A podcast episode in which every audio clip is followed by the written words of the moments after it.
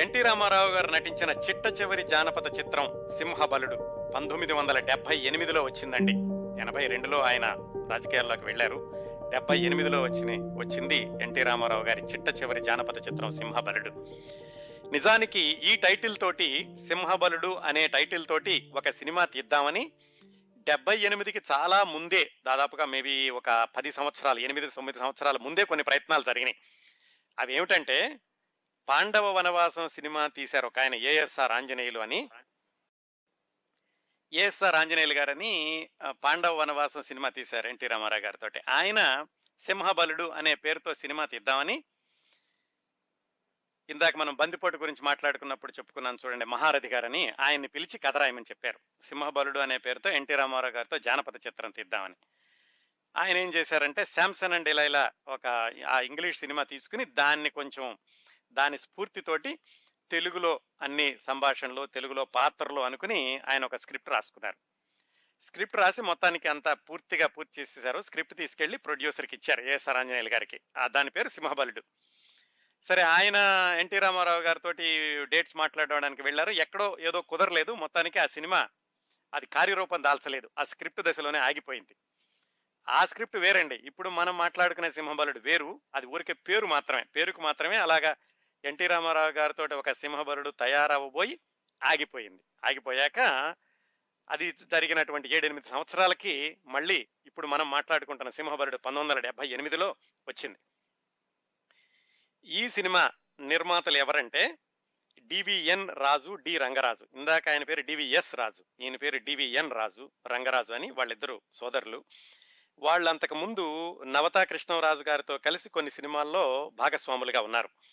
వాళ్ళు సొంతంగా సినిమా తీద్దాం ఆ తీసేదేదో భారీ స్థాయిలో తీద్దాం అని చెప్పి సింహబలుడు చిత్రానికి వాళ్ళు ఒక పునాది వేశారు. వాళ్ళు మొట్టమొదటిసారిగా అనమాట వీళ్ళు తిరుపతి ప్రొడక్షన్స్ అనే పేరుతో మొదలుపెట్టింది. మొదలుపెట్టిందే భారీగా ఉంటే బాగుంటుంది అది కూడా జానపదం అయితే బాగుంటుంది. ఎన్టీ రామారావు గారి జానపదాల్లో నటించి చాలా రోజులైంది కదా ఇన్ని కారణాలతోటి ఈ సింహబలుడు చిత్రం ఎన్నుకోవడం జరిగింది.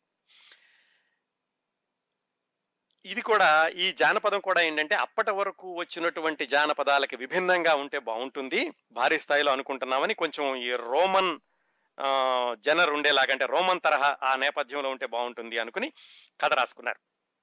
రాసుకుని ఎన్టీ రామారావు గారిని కలిశారు. ఎన్టీ రామారావు గారు అంతకుముందే పరిచయం. ఇలాగా కొంచెం రోమన్ ఛాయలు రోమన్ కథా ఛాయలు ఉండేటటువంటి కథ అండి అని చెప్పారు. అంటే ఆయనేమో ఇది ఇది విఠలాచారి గారి సినిమాలాగా ఉండాలండి జానపదం అంటే మీరు ఏదో కొత్తగా చెబుతున్నారు అంటే కాదండి ఇది ఫార్ములా కాకుండా విభిన్నంగా ఉంటుంది ఇది బాగుంటుంది అని చెప్పి ఎన్టీ రామారావు గారిని ఒప్పించి మొత్తానికి స్క్రిప్ట్ చదివి వినిపించాక ఆయన కూడా ఒప్పుకున్నారు. ఆ విధంగా సింహబలుడు కథ ఎన్టీ రామారావు గారికి నచ్చింది. దాని తర్వాత దీనికి రాసేది రాసేది ఎవరు అంటే నరసరాజు గారితో డివి నరసరాజు గారని ఆయన కూడా ఎన్టీ రామారావు గారి సినిమాలు చాలా వాటికి రాశారు. ఆయన కూడా మహారథి గారు అన్నారు కానీ డివి నరసరాజు గారితో సంభాషణలు రాయించారు. ఇంకా దర్శకత్వం ఎవరు అన్నప్పుడు వీళ్ళకి అప్పట్లో ఉన్నటువంటి జానపద సినిమాలకి దర్శకత్వం చేయగలిగినటువంటి దర్శకుడు ఎవరు? పంతొమ్మిది వందల డెబ్బై ఎనిమిదిలో అప్పట్లో ఏంటంటే సిఎస్ రావు గారు తీశారు కంచుకోట లాంటి సినిమాలు.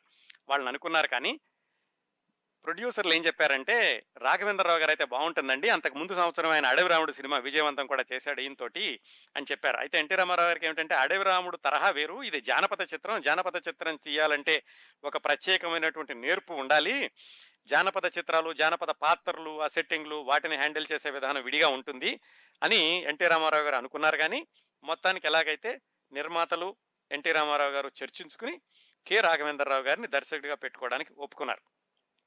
కె. రాఘవేంద్రరావు గారు అప్పటికి ఇంకా ఖాళీగా ఉన్నారు. అడవిరాముడు చాలా హిట్ అయింది కానీ ఇంకా ఆయనకి వెంటనే వెంట వెంటనే సినిమాల అవకాశాలు రాలేదనుకుంటాను. అందుకని ఈ సమయంలో ఖాళీగా ఉంటే ఆయన కూడా ఈ సింహబలుడు చిత్రం దర్శకత్వం చేయడానికి ఒప్పుకున్నారు.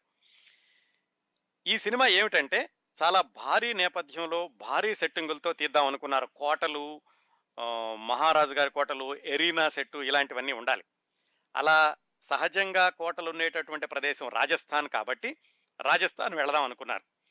అయితే ఒక చిన్న ఇబ్బంది ఏమైందంటే ఎన్టీ రామారావు గారు ప్రతి నెల కూడా పది రోజులు పది రోజులు కానీ వారం రోజులు వారం రోజులు కానీ అలాగా ఇద్దరు ముగ్గురు దర్శ ఇద్దరు ముగ్గురు నిర్మాతలకి డేట్లు ఇచ్చేవాళ్ళని చెప్పుకున్నాం ఇంతకుముందు. ఆ విధంగా ఏం చేయాలి? ఈ సినిమా పూర్తి అవ్వాలంటే మూడు నెలల్లో పది రోజులు పది రోజులు వెళ్ళాలి. అంటే మూడు సార్లు రాజస్థాన్ వెళ్ళి రావాలి. పైగా ఒకళ్ళిద్దరూ కాదు. అందరూ మంది మార్బలంతో వెళ్ళాలి. అక్కడ సెట్టింగ్లు వేయాలి. ఒకసారి సెట్టింగ్ వేస్తే మూడు నెలలు ఉండాలి. ఆ సహజమైనటువంటి కోటలు కూడా మూడు నెలలు కూడా అద్దెకి తీసుకోవాలి. ఇవన్నీ కూడా ఇబ్బందులు ఉంటాయి అనుకుని అయినా సరే వెళదాం అనుకున్నారు నిర్మాతలు. ఎన్టీ రామారావు గారు ఏం చెప్పారంటే అప్పుడు ఒకసారి మీరు రాజస్థాన్ వెళ్ళి ఇంత ఖర్చు భరించే బదులు ఒకసారి మైసూర్లో ఈ బెంగళూరు బెంగళూరు మైసూర్లో కూడా మహారాజా ప్యాలెస్ చూడండి. అక్కడ ఏమైనా సెట్టింగ్ వేస్తే బాగుంటుందేమో అని ఎన్టీ రామారావు గారే సలహా ఇచ్చారు. ఇచ్చినప్పుడు నిర్మాతలు వెళ్ళి నిర్మాతలు దర్శకుడు వెళ్ళి మహారాజా ప్యాలెస్ చూసి అక్కడ బయట సెట్టింగ్ వేస్తే బాగుంటుంది అనుకుని చిట్ట చివరికి ఎలాగైతే మైసూర్లోనే సింహబలుడు చిత్రం తీయడానికి నిర్ణయించుకున్నారు. ఇందులోనండి ఒకసారి మళ్ళీ ఎక్కడైనా కనపడితే చూడండి సింహబలుడు సినిమాలో వేసినటువంటి సెట్టింగులు ఈ రోజుల్లో అయితే కానీ కేవలం గ్రాఫిక్స్ తోటి సరిపెట్టొచ్చు. మీరు ఒకసారి మగధీరా సినిమాలో పెద్ద ఎరీనా సెట్ ఉంటుంది చూడండి అదంతా గ్రాఫిక్స్తో చేసింది. ఆ సెట్ని పంతొమ్మిది వందల డెబ్బై ఎనిమిదిలో సింహబలుడు కోసం వాళ్ళు నిజంగా నిర్మించారు. అప్పట్లో గ్రాఫిక్స్ లేవు.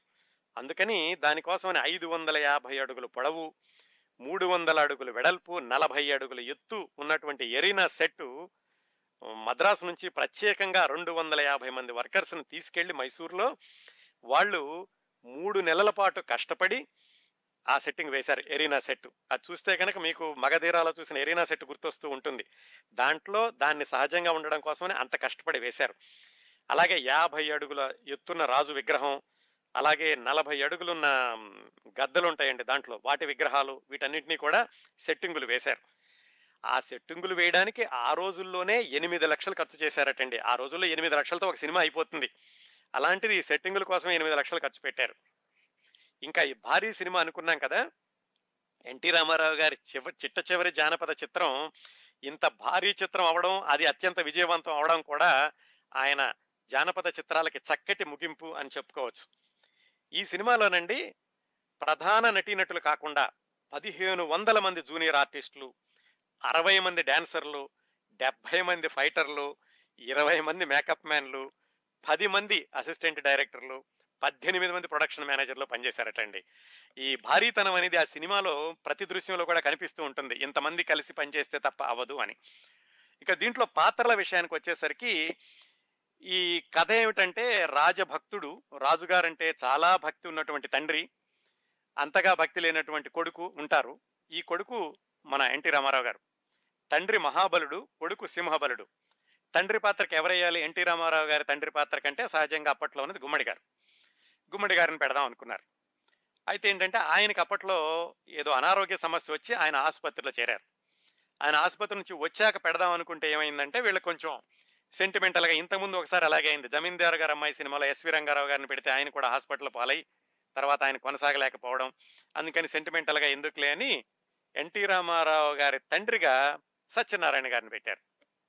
ఎన్టీ రామారావు గారు సత్యనారాయణ కాంబినేషన్ దాని గురించి తర్వాత మాట్లాడుకుందాం. మరి ఆయన పెట్టినప్పుడు విలన్ ఉండాలి. విలన్ పాత్ర ఎవరు దొరుకుతారు? మామూలుగా అయితే ఎన్టీ రామారావు గారికి ఎదురుగుండా సత్యనారాయణ గారు సమ ఉజ్జిగా ఉండేవాడు విలన్గా. అప్పుడు విలన్గా మోహన్ బాబుని పెట్టుకున్నారు. మోహన్ బాబు విలను సత్యనారాయణ ఎన్టీ రామారావు గారి తండ్రిగాను అలా తీసుకున్నారు. ఇంకా హీరోయిన్ ఎవరు అన్నప్పుడు అప్పట్లోనే హిట్ అయింది యమగోళ అడవిరాముడు వాటిల్లో ఉన్న జయప్రద. జయప్రద అనుకుంటే ఏమైందంటే ఇందులో ఈ భారీ కాస్ట్యూములతోటి జానపద చిత్రాల్లోనూ కొంచెం ఆ అమ్మాయి చిన్నగా కనపడుతుంది అని అప్పటికే ఎన్టీ రామారావు గారితోటి విజయవంతమైన కాంబినేషన్లో చక్కటి సినిమాలు అందించిన వాణిశ్రీని దీంట్లో హీరోయిన్గా తీసుకోవడం జరిగింది. ఇది పంతొమ్మిది వందల డెబ్బై ఎనిమిది ఏప్రిల్ మొదలు పెట్టారటండి ఈ సినిమాని. విడుదలయ్యేసరికి ఆగస్ట్ అయిందనుకోండి ఏప్రిల్లో మొదలు పెట్టారు మొదలు పెట్టినప్పుడు ఏప్రిల్ అంటే అదేమిటి? వేసవికాలం వేసవి కాలం మడి నిండు వేసవి కాలం. ఆ మండు వేసవిలో ఎన్టీ రామారావు గారి దుస్తులు ఎలా ఉండేవి? సహజత్వం కోసం అని వీళ్ళు ఏం చేశారంటే ఇనప కచ్చడాలు అంటారు చూడండి ఆ ఇనుపుతో తయారు చేసినటువంటి కోట్లు ఆయన ఒకసారి సినిమా చూడండి దాంట్లో ఆయన వేసుకున్నవన్నీ కూడా నిజంగా ఇనుముతో తయారు చేసినవి. అది వేసుకుంటే ఒక బస్తా ఒడ్లు మోస్తున్నంత బరువు ఉండేదట. ఆ బరువు గలటువంటి ఆ దుస్తులు వేసుకుని లోహపు దుస్తుల్ని మండు వేసవిలో మైసూర్లో ఆయన షూటింగ్ చేశారు. ఒకసారి ఆ సినిమాలో ఆయన నటించేటప్పుడు చూసి ఇవన్నీ ఊహించుకోండి. ఆయన నటనలో ఎంత ఆయన అంకిత భావం ఉండేది చిట్ట చివరి వరకు కూడా ఎంత అంకిత భావం ఉండేది అనేది ఈ సింహబలుడు సినిమా చూస్తే కనుక ఈ విశేషాలతోటి వాటిని మనం పోల్చి చూసుకోవచ్చు. అందరిలాగే ఈ సినిమా కూడా ఏం చేశారంటే ఆయన పది రోజులు పది రోజులు పది రోజులు చొప్పున మూడు నెలలు వీళ్ళకి కాల్ షీట్లు ఇచ్చారు. కాల్ షీట్లు ఇస్తే ఏం చేయంటే చిట్ట చివరిలో చిట్ట చివరి షెడ్యూల్ వచ్చేసరికి ఆ షెడ్యూల్లో చాలా మిగిలిపోయింది. మరి పది రోజుల్లో పూర్తి చేసేయాలి. అది లేకపోతే ఎన్టీ రామారావు గారి డేట్లు దొరకవు. అందుకని ఏం చేశారంటే చిట్ట చివరి పది రోజులు నాలుగు యూనిట్లు అంటే నాలుగు నాలుగు యూనిట్లు ప్యారలల్గా సైమిల్టేనియస్గా షూటింగ్ చేశారు. ఆ నాలుగు యూనిట్లలోనూ ఏంటంటే రామారావు గారు వాణిశ్రీ గారు ఉండేటటువంటి సన్నివేశాలేమో రాఘవేంద్రరావు గారు షూట్ చేశారట. అట్లాగే గుర్రాల మీద పరిగెత్తేవి ఇలాంటి సీన్లనేమో కోదండరామరెడ్డి గారు షూట్ చేశారు. అలాగే సత్యనారాయణ గారి మీద ఫ్యామిలీ సన్నివేశాలు వీటన్నిటినేమో కేఎస్ ప్రకాశ్రావు గారు రాఘవేంద్రరావు గారు నాన్నగారు తీశారు. ఇంకొన్ని మిగిలిన సన్నివేశాలన్నింటినేమో బాపాయ్ గారు తీశారు. ఎన్టీ రామారావు గారితోటి ఎదురులేని మనిషి సినిమా సూపర్ హిట్ ఇచ్చిన బాపాయ్ గారు. ఇలాగా నలుగురు దర్శకులు నాలుగు సార్లు పక్క పక్కనే షూటింగ్ చేస్తూ ఆ సినిమాని అనుకున్నట్టుగా మూడు నెలల్లో అంటే నెలకు పది రోజుల చొప్పున పూర్తి చేశారు. ఈ మైసూర్లో సింహబలుడు కోసం వేసినటువంటి సెట్టింగు ఆ రోజుల్లో విపరీతమైనటువంటి క్రేజ్ వచ్చిందండి. చాలా పబ్లిసిటీ వచ్చింది దానికి చాలా ప్రచారం వచ్చింది. అది చూడడానికి చుట్టుపక్కల వాళ్ళు రావడమే కాకుండా పేపర్లో కూడా రాశారు. ఇలాగ అత్యంత భారీ స్థాయిలో దీన్ని సెట్టింగులు వేశారు మైసూర్ మహారాజా ప్యాలెస్ పక్కని. అది సహజంగా నిజమైనటువంటి ఎరీనానేమో అనేలాగా సెట్టింగ్ వేశారని దక్షి ఉత్తర భారతదేశంలోని పత్రికలు కూడా రాసేసరికి హిందీ వాళ్ళకు కూడా ఆసక్తి ఏర్పడిందట ఈ సెట్టింగ్ ఎలా వేశారు అని. అందుకని బొంబాయి నుంచి వాళ్ళు వచ్చి ఎవరు? ధర్మేంద్ర అమితాబ్ బచ్చన్. ఆ రోజు బొంబాయి నుంచి బెంగళూరు దిగి బెంగళూరు నుంచి కారులో డ్రైవ్ చేసుకుని సెట్టింగ్ చూసి వాళ్ళు వెళ్ళారటండి. ఆ సెట్టింగ్ చూసి ఈ సినిమా హిందీలో తీయండి మేమందరం కూడా మీకు సహాయం చేస్తాము అని వాళ్ళు ప్రత్యేకంగా ఈ సినిమా సెట్టింగ్ కోసమని బొంబాయి నుంచి వచ్చి చూసి వెళ్ళారట. హిందీలో చేయాలనుకున్నారు కానీ మళ్ళా ఎందుకు అక్కడ మార్కెట్ వ్యవహారాలు అవి కష్టంగా ఉంటాయని చెప్పి నిర్మాతలు హిందీలో తీయలేదు. మొత్తానికి ఈ సినిమాకండి ఆ రోజుల్లోనే నలభై రెండు లక్షలు ఖర్చు పెట్టారు. ఇది అత్యంత భారీ స్థాయి. దాదాపుగా ఆరు సినిమాలకు పెట్టేటటువంటి ఖర్చు ఈ ఒక్క సినిమాకి ఖర్చు పెట్టారు. ఆ భారీతనం సినిమాలో ప్రతి దృశ్యంలోనూ కనిపిస్తుంది. పైగా ఎన్టీ రామారావు గారి చిట్ట చివరి జానపద చిత్రం మరి దానికి అంత భారీ స్థాయిలో ఖర్చు పెట్టడం సమంజసమైనప్పటికీ అంతగానూ అది విజయవంతం అయింది పంతొమ్మిది వందల డెబ్బై ఎనిమిది ఆగస్టు పదకొండున ఎన్టీ రామారావు గారి చిట్ట చివరి జానపద చిత్రం సింహబలుడు విడుదలైంది. అవండి సింహబలుడు విశేషాలు. మొత్తంగా చూసుకుంటే ఎన్టీ రామారావు గారి జానపద చిత్రాలు యాభై రెండు దాదాపుగా పద్దెనిమిది శాతం సినిమాలు ఆయన నటించిన మొత్తం సినిమాల్లో పద్దెనిమిది శాతం జానపద చిత్రాలే అవడం జానపద చిత్రాలతోటి ఆయన సగటు ప్రేక్షకుడికి ఎంతగానో దగ్గర అవడం అది ఎన్టీ రామారావు గారి నట జీవితంలో ఒక మరపురాని విశేషం.